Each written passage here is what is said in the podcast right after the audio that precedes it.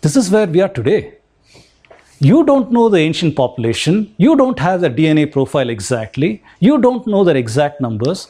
You don't know the exact descendants. Don't have the exact number of generations. Don't know the who married whom. Have no don't know the exact descendants. No idea if only direct descendants are here. You don't have their exact DNA profiles either. So this is the model which people have today. And it is this model that they're taking, applying mathematics, giving you an answer, and claiming to write these global papers with global claims about who came to India at one time frame and where. I hope I've given you a flavor for the mathematical issues and technological issues. I'm deconstructing the research methodology and saying there are problems everywhere. You cannot take these results and start doing things.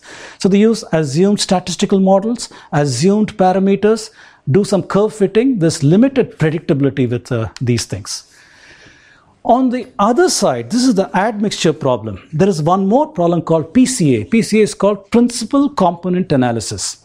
In that analysis, what they do is if you have a matrix where this is geographical region 1, region 2, region 3, for example, you start from southern India, say this village, work your way to the north, this village, this village, this village, village by village you go, and you take the different markers. You find out the DNA uh, profile and say 30% of them are carrying this marker, 20% this markers, and so on.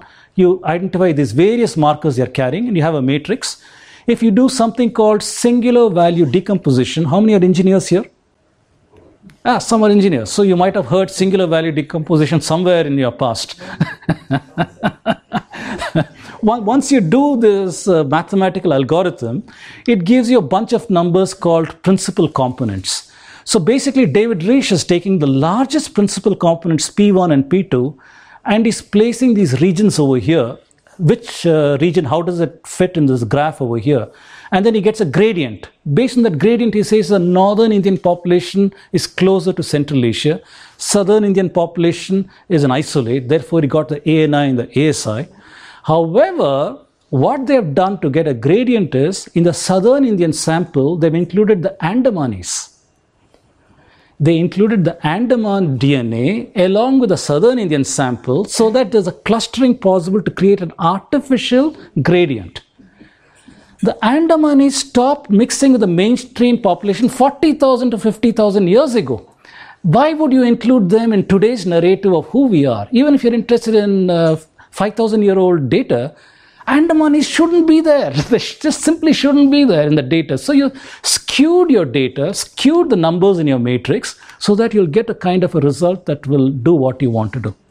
So whether it is admixture or PCA analysis, I'm claiming that one has got to do great diligence. Why did you put those numbers? Why did you put the Andamanis? Why did you choose a model that is circular in argument?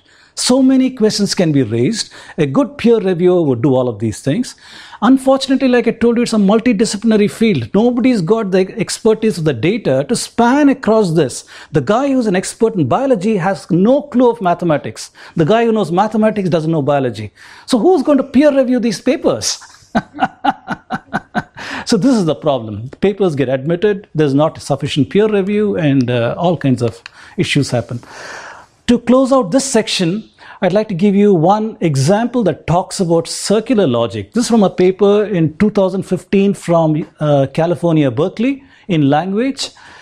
So these people went about to fuse linguistics and genetics. Okay, they wanted to say, let's apply our known knowledge of linguistics and known knowledge of genetics and see whether some of our models are fitting, including Aryan invasion, all these kind of things. They took a dictionary of 200 words and they did this very strange thing. All these, these are all the various people. You can't read it from there, but uh, trust me, even I can't read it from here. So, various people over here. And these links over here say how genetically close these people are to these people. So, these black bars over here, that is saying how close they are. For example, this is far from here. This is far from here. These are very closely related. So, these are ancestral constraints, the clade constraints of the black bars.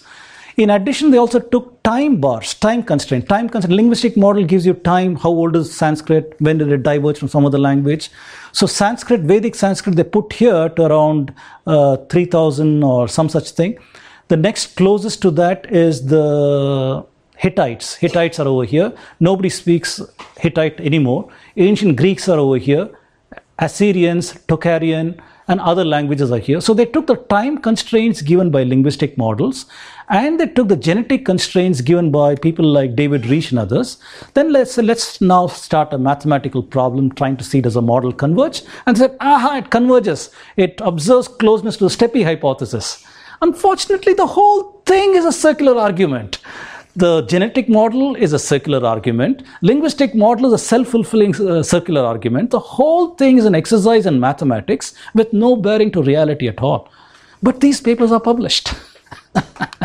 so my conclusion has not changed from last year where I'm saying that genetic studies uses preconceived models and markers as constraints.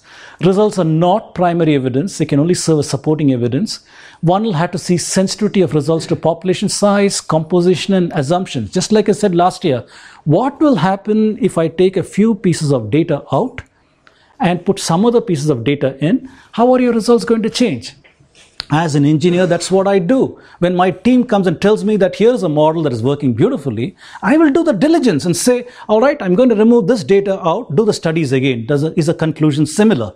How robust is your conclusion? If I took this pieces of data out and it converts to an entirely different answer, that means your model depends strongly on these few data points. You see what I'm saying? So that is a sensitivity. You need to study sensitivity. Then the composition. What is a composition? Am I going to take data from the IT park in Gurgaon? Or am I going to go and say, you better be living the same place as your grandfather for me to take your data? So that one, and the size, how many am I going to admit? If I'm going to talk of the size of the Indian population, am I going to take 1,000 Brahmins and about 10 Shudras and something else and say I've got a genetic profile of Indians? It's a problem there too. What percentage are you going to take? Because of endogamy, we have got some certain differences in us. So what are you going to take? So all kinds of issues are there and you need to be careful over there. You need to be careful in attempting to align mathematical numbers alongside a narrative and avoid subjective biases to creep into the result. The reason is like this, like I said last time, supposing after all this convergence analysis, you go and give the professor all your numbers. I got all these numbers. This person is closely related to this. This one is closely related to that. And the difference between uh, this group of people and this group of people is 0.001 and you say that 0.001 is enough for me to differentiate these populations. Just a number. My question is, how did you calibrate that? Why is 0.001 significant in your data?